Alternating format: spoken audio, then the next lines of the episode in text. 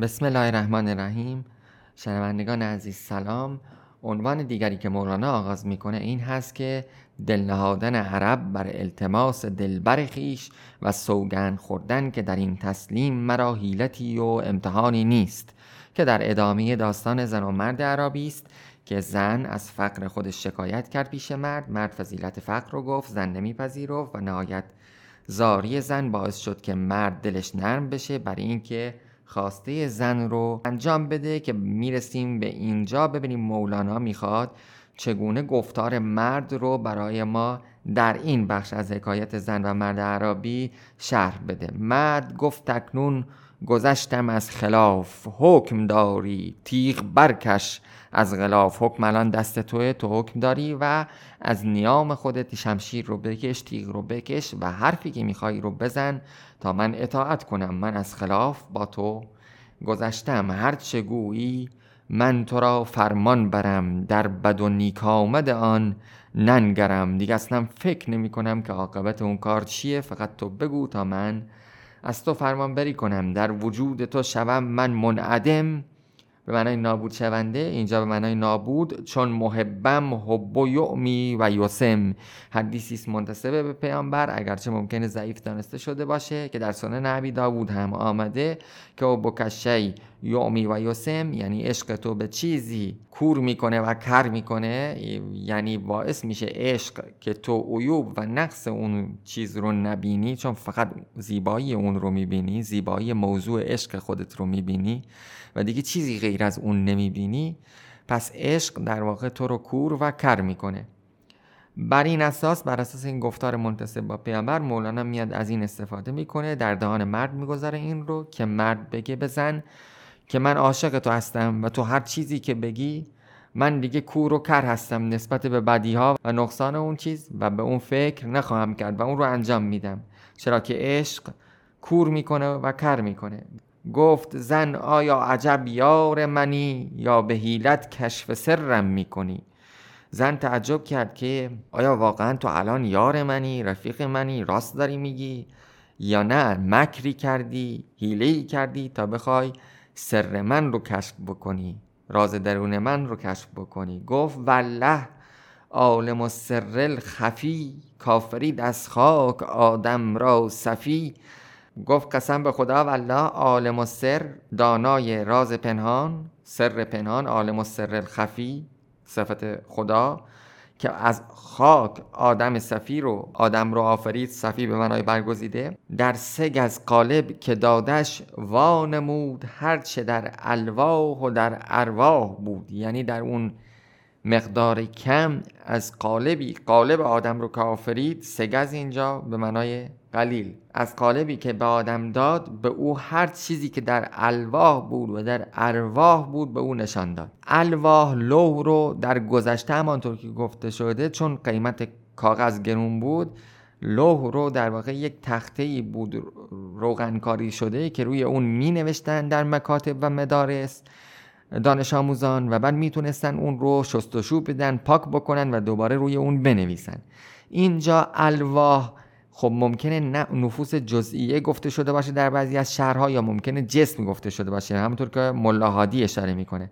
شاید بهتر باشه ما اینجا جسم رو در نظر بگیریم الواح جایی که در اون نوشته میشه و بعد پاک میشه باز نوشته میشه و این نوشتن توسط قلم که حالا قلم ممکنه عقل دانسته بشه یعنی به وسیله عقل ولی شاید به واسطه نفس بر جسم اینها نوشته میشه. هر چیزی که در الواح بود و در ارواح بود میگم ممکنه الواح معنای نفس یا نفوس جزئیه هم گرفته شده باشه. هر آن چیزی که در الواح بود و در ارواح بود خداوند به همین سگس قالب یعنی به این امر محدود آدم نشان داد. تا ابد هرچه بود او پیش پیش درس کرد از اول اسماع خیش. در تمام این عنوان در زیر این عنوان مولانا داره اشاره می‌کنه به آیه سی به بعد سوره بقره و آفرینش آدم که بسیار تاثیر گذاشته بر اندیشه کسانی چون مولانا شاید و بیش از اون شاید حافظ که در دوران اخیر هم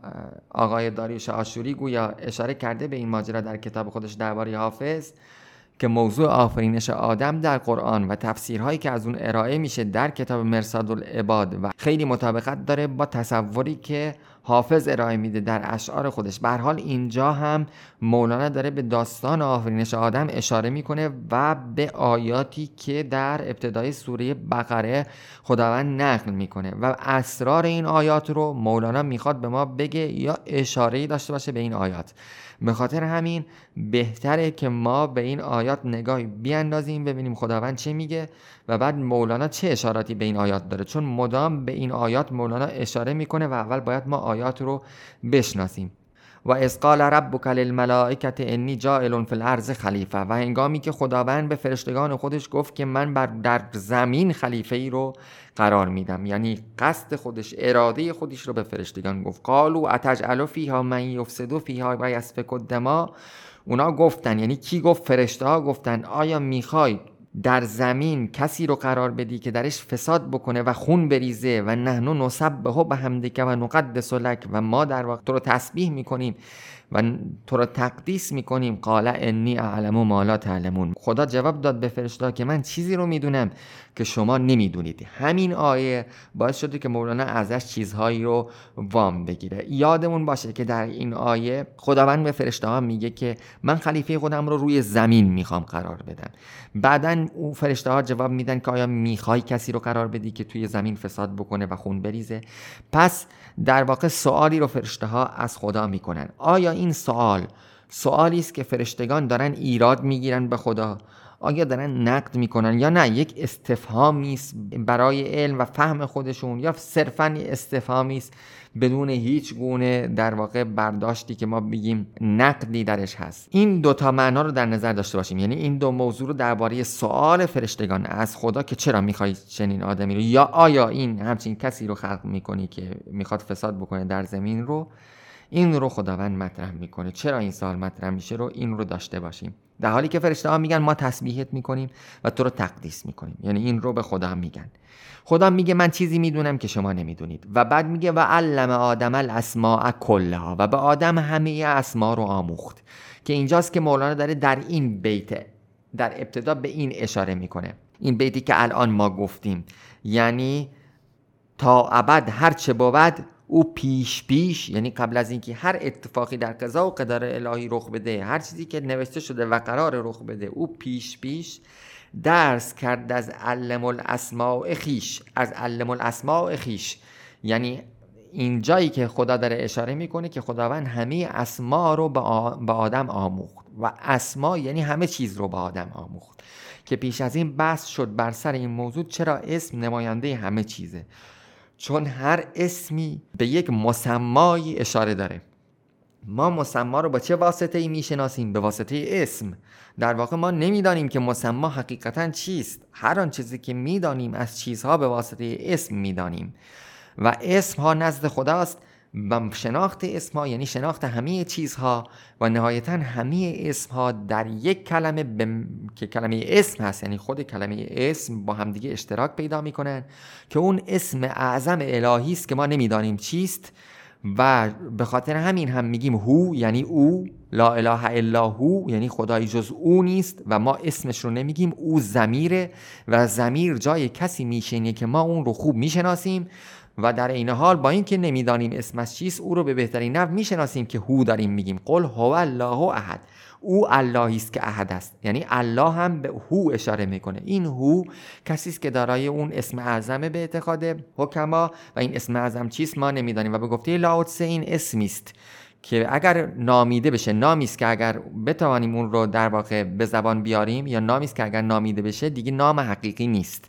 پس مادر همه اسما و مادر همه نام ها جایی که همه اسمها در اون اشتراک پیدا می‌کنن ذات باری تعالی است و چون همه اسمها از اون میاد پس واضحه که همه معرفت هم در نزد اونه. حالا همه این اسم ها که نشان همه معرفت هست رو خدا به آدم میآموزه و یاد میده تا بتونه چیزی رو به فرشتگان نشون بده. این رو در نظر داشته باشیم که بعد از امتحان کردن فرشتگان چه اتفاقی خواهد افتاد که مولانا درباره اون هم سخن میگه. پس و علم آدم الاسماء کلها و به آدم همه اسامی رو آموخت. ثم عرضهم علی الملائکته سپس به همه فرشتگان بر, بر فرشتگان اون رو عرضه کرد. فقال انبئونی به اسماء هؤلاء این کنتم صادقین. گفت به این اسما منو با خبر کنید از این اسمایی که به شما عرضه کردم. اگه واقعا راست میگید. قالو سبحانک. اونا گفتن پاک و منزهی تو. این رو یادمون باشه که فرشته ها بعد از اینکه خدا گفت حالا که من اسما رو به شما عرضه کردم با آدم هم عرضه کردم حالا ای فرشته ها شما اسما رو به من یادآوری کنید. و فرشته ها گفتن سبحانک پاک و منزهی تو. یادمون باشه که فرشته ها اینطور به خدا جواب دادن. به خاطر فهم ابیات مولانا میگیم این رو. لا علم لنا الا ما علمتنا. هیچ علمی ما نداریم جز اون چیزی که تو به ما آموختی. انک انت العلیم الحکیم. همانا تو اون کسی هستی که علیمه و حکیمه. یعنی ما علمی نداریم حکمتی نداریم. هر چه داریم از توه.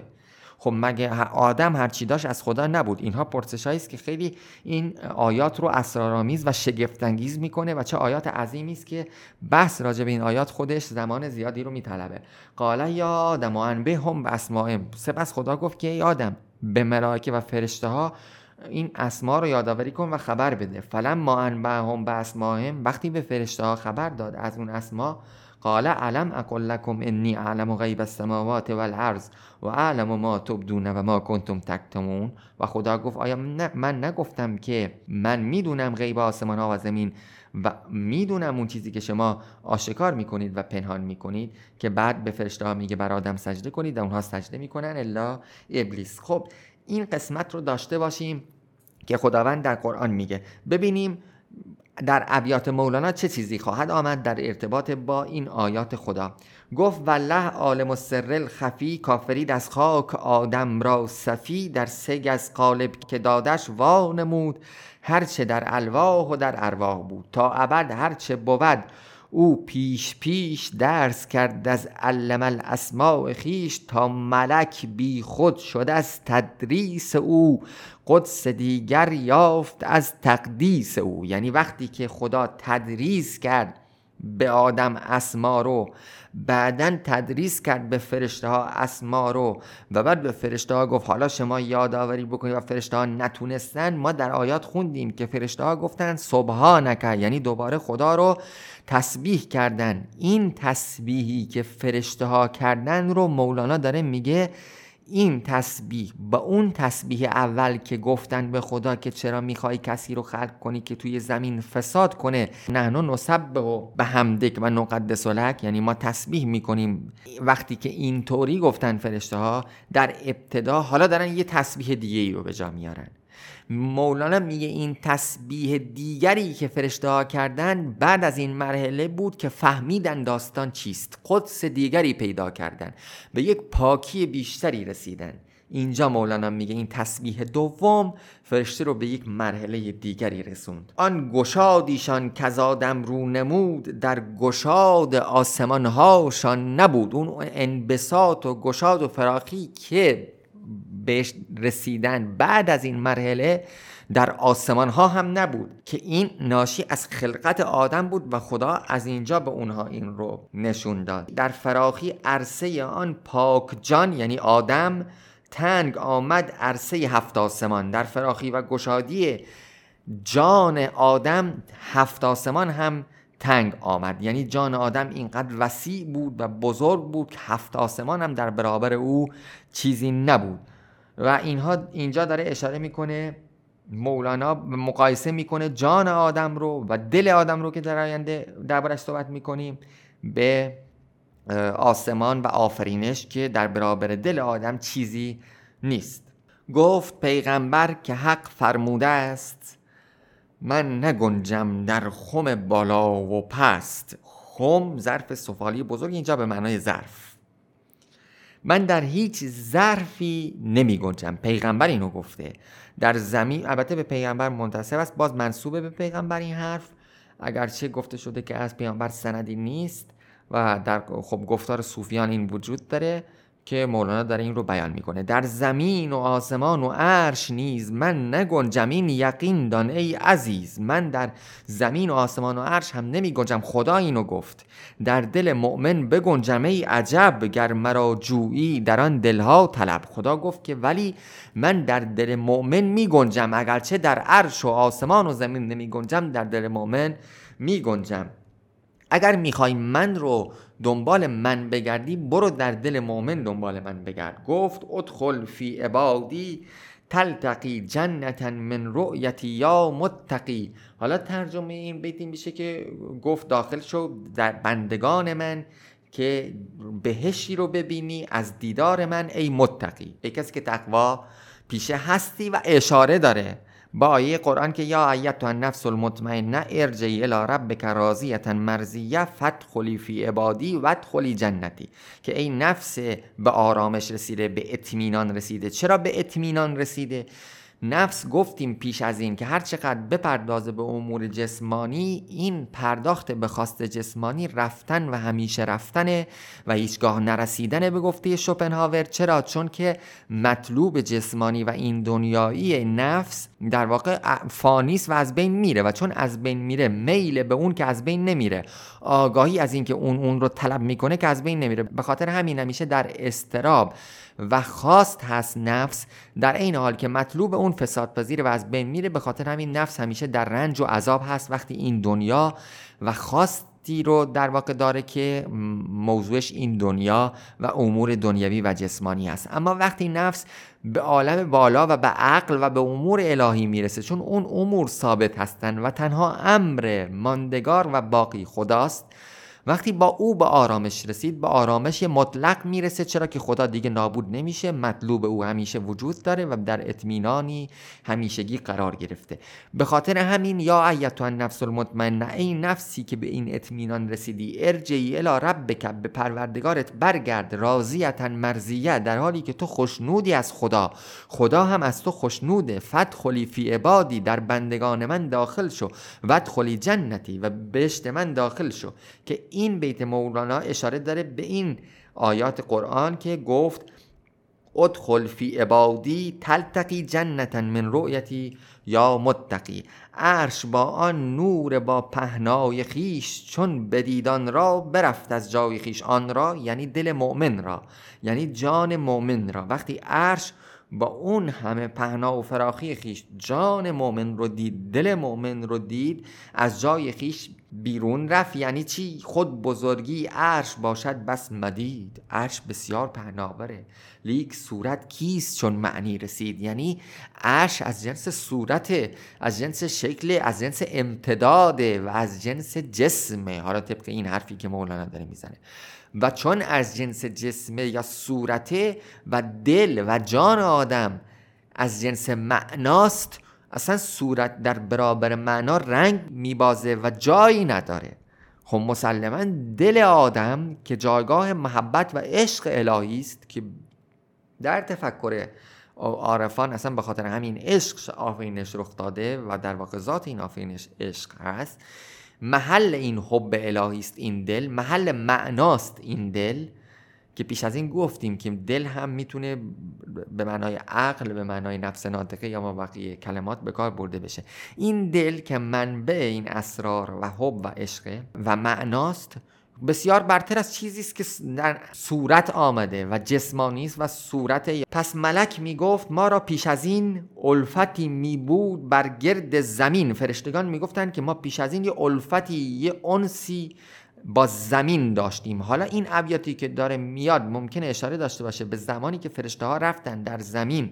حالا به فرماندهی ابلیس یا آنطور که گفته شده در تفاسیر یا ممکنه تفسیری رو مولانا مد نظرش باشه که جدای از این باشه فرشته یک مدت در زمین رفتن حالا جنگیدن با کسانی که اونجا فساد کرده بودن طبق این اخبار و بعد برگشتن بالا. بر حال یک مدتی که در زمین بودن به هر دلیلی این فرشته ها می‌گفتن مولانا میگه فرشته ها می‌گفتن ما انسی داشتیم با زمین در اون مدتی که بودیم. تخم خدمت بر زمین میکاشتیم. آن تعلق ما عجب می داشتیم اون زمانی که خدمت می کردیم در زمین تعجب می کردیم که چرا تعلق داریم اینقدر ما به این زمین اینقدر دلبستگی داریم به این زمین که این تعلق چیست با آن خاکمان؟ چون سرشت ما بودست از آسمان. این وابستگی ما به زمین این دلبستگی ما به خاک چیه؟ در حالی که ذات ما از آسمانه. ما تعجب می‌کردیم. الف ما انوار با ظلمات چیست؟ این الفت داشتن ما که از جنس نوریم با تاریکی زمین چراست؟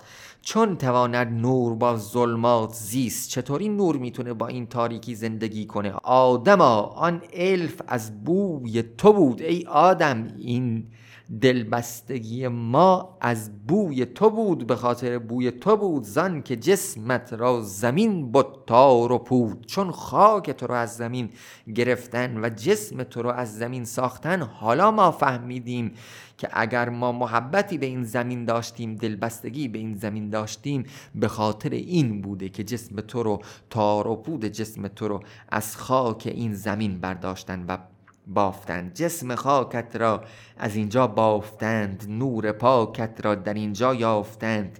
این که جان ما ز روحت یافته است پیش پیش از خاک آن میتافته است.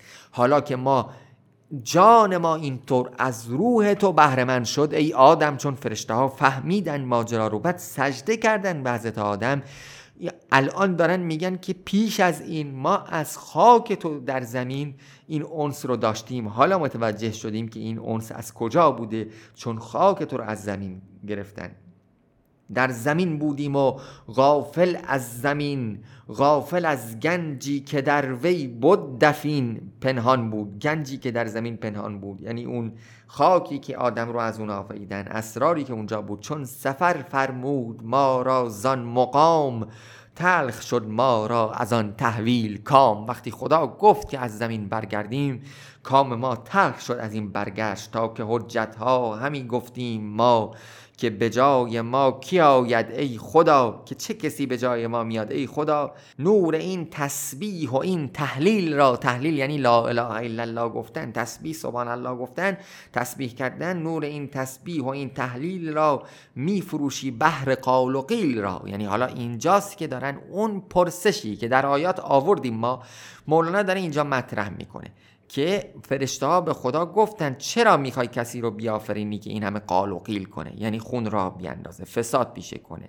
به جای اون تسبیح ما به جای اون لا اله الا الله گفتن ما حکم حق گسترد بهر ما بسات که بگویید از طریق انبساط هرچه آید بر زبانتان بی هزر همچو تفلان یگانه با پدر. یعنی خدا به ما گفت که من حکم کردم که شما هر چی دلتان خواست بگید هر چی خواستید بگید. و آزادی که مثل کودکان که با پدرش خودشون هر چی میگن اشکال نداره و هر سخنی بر زبان میرانن شما هم هر سخنی بر زبان برانید اشکالی نداره. خب حالا می‌خواد به چه اشاره کنه اینجا؟ توضیح خواهیم داد.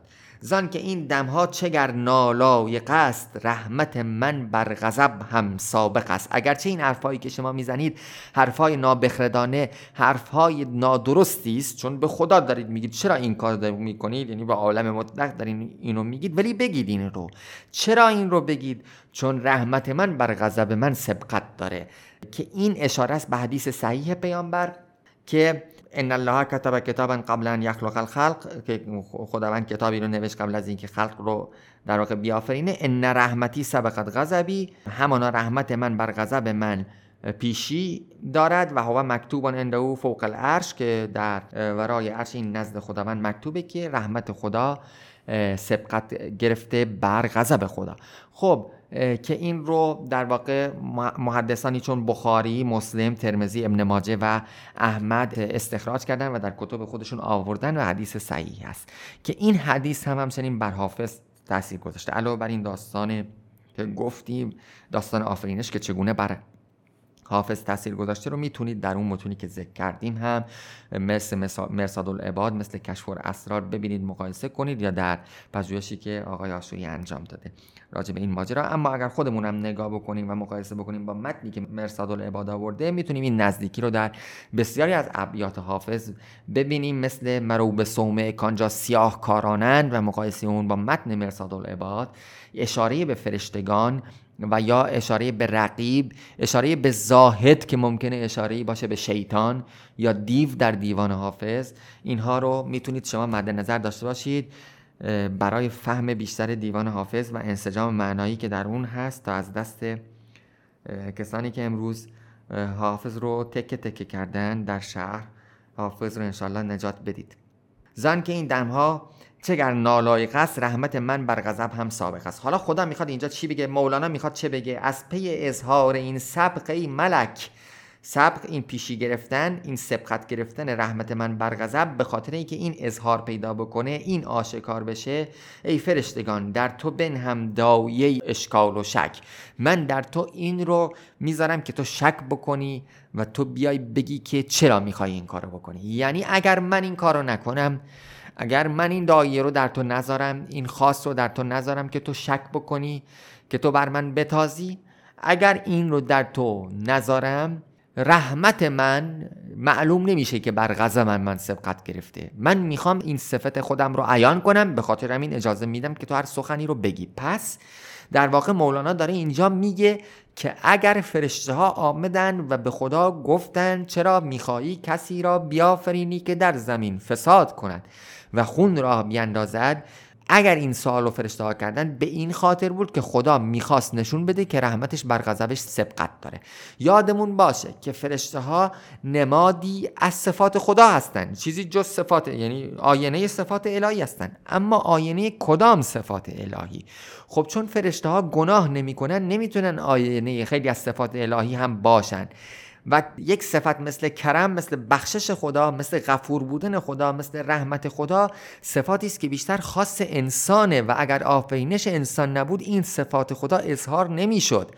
پس در واقع این هم یکی از اسرار و رازهایی است در آفرینش انسان که اینجا مولانا داره اینطور شاید به این موضوع اشاره می‌کنه.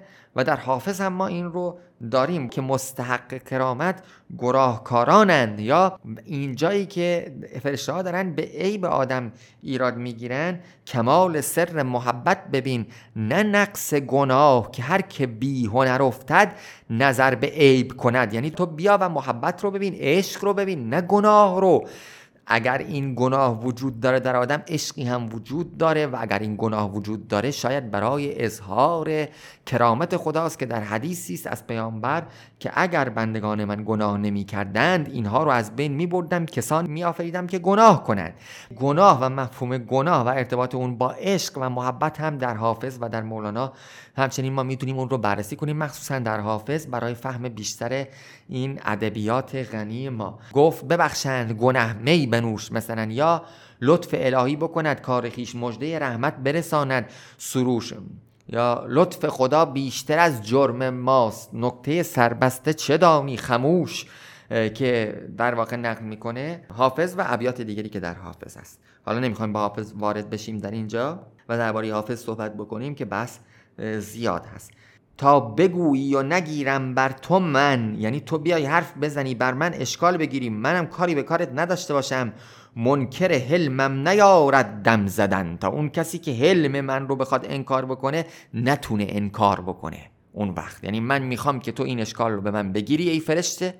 به من بگی چرا می‌خوای آدم رو که اینطوری است بیافرینی و من کاری با تو نداشته باشم؟ تا اون کسی که حلم من رو انکار می‌کنه نتونه دم بزنه. از این ماجرا. صد پدر صد مادر در حلم ما هر نفس زاید برافتد در فنا. اگر حلمی اگر مهربانی اگر رحمتی اگر بردباری اگر چیزی در پدر و مادرها نسبت به فرزندان خودشون هست نسبت به حلم ما چیزی نیست. حلم ایشان کف بحر حلم ماست. کفی است از دریای حلم ما. حلم ایشان کفی است از دریای حلم ما. بردباری و حلم یا رحمت در پدر و مادر نسبت به فرزندانشون فقط یک کفه نسبت به دریای ما. کف که حقیقتی نداره. کف که جزوی از دریاست از بینم میره و فنا میپذیره. آنچه ذات و حقیقت داره خود دریاست. میگه نسبت کف و دریا چگونه است؟ نسبت حلم مردم نسبت به فرزندان خودشون هم با ما و حلم ما این گونه است. مثل کف نسبت به دریا. حلم ایشان کف بحر حلم ماست. کف رود آید. کف میره میاد کف رود آید. ولی دریا بجاست ولی دریاست که میمونه. خود چه گویم پیش آن در؟ این صدف. پیش اون در یعنی مروارید الهی اون در الهی این صدف. خود چه گویم پیش آن در؟ این صدف نیست الا کف کف کف کف. حق آن کف حق آن دریای صاف که امتحانی نیست این گفت و نه این حرفی. حالا مرد داره برمیگرده به گفتار مرد که مرد داره به زن میگه اینها رو دیگه همه که داره به زن میگه که من امتحانت نمی کنم من دارم حقیقت رو به تو میگم. از سر مهر و صفا از تو خضوع اگه من حرفی می‌زنم از سر مهر صفای درونه از سر خضوع منه از سر فروتنی منه. حق آن کس که بدو دارم رجوع حق کسی که بهش برمیگردم اشاره به آیه قرآن انا لله و انا الیه راجعون. ما برای خدا هستیم ملک خدا هستیم به سوی او برمیگردیم. گر به پیشت امتحان است این هوس امتحان را امتحان کن یک نفس. اگر فکر می‌کنی که من دارم تو رو امتحان می‌کنم این فکری که تو می‌کنی که من دارم تو رو امتحان می‌کنم رو امتحان بکن. یک لحظه سر مپوشن تا پدید آید سرم. راز خودت رو پنهان نکن تا من رازم رو آشکار کنم. امر کن تو هرچه بر وی قادرم. هرچه که می‌تونم رو تو امر بکن تا من انجام بدم. دل مپوشان تا پدید آید دلم. دلت رو از من پنهان نکن تا من هم دلم آشکار بشه. تا قبول آرم هر آنچه قابلم. تا هر اون چیزی که می‌تونم رو برای تو بیارم چون کنم در دست من چه چار است چیکار می‌تونم انجام بدم. تو بگو به من که از دست من چه کاری برمیاد. در نگر تا جان من چه کار است که جان من چه کاری ازش می‌تونه سر بزنه برای رضای تو و خوشنودی تو. تو بگو که از دست من چه کاری برمیاد. خب چقدر این گفتار گفتار عمیق زیبا با اشارات بسیار زیادی به قرآن و احادیث پیامبر و اخبار هست که امیدوارم این گفتار هم سودمند واقع شده باشه و در گفتار بعد با ما همراه باشید. تا گفتار آینده خدا نگهدار.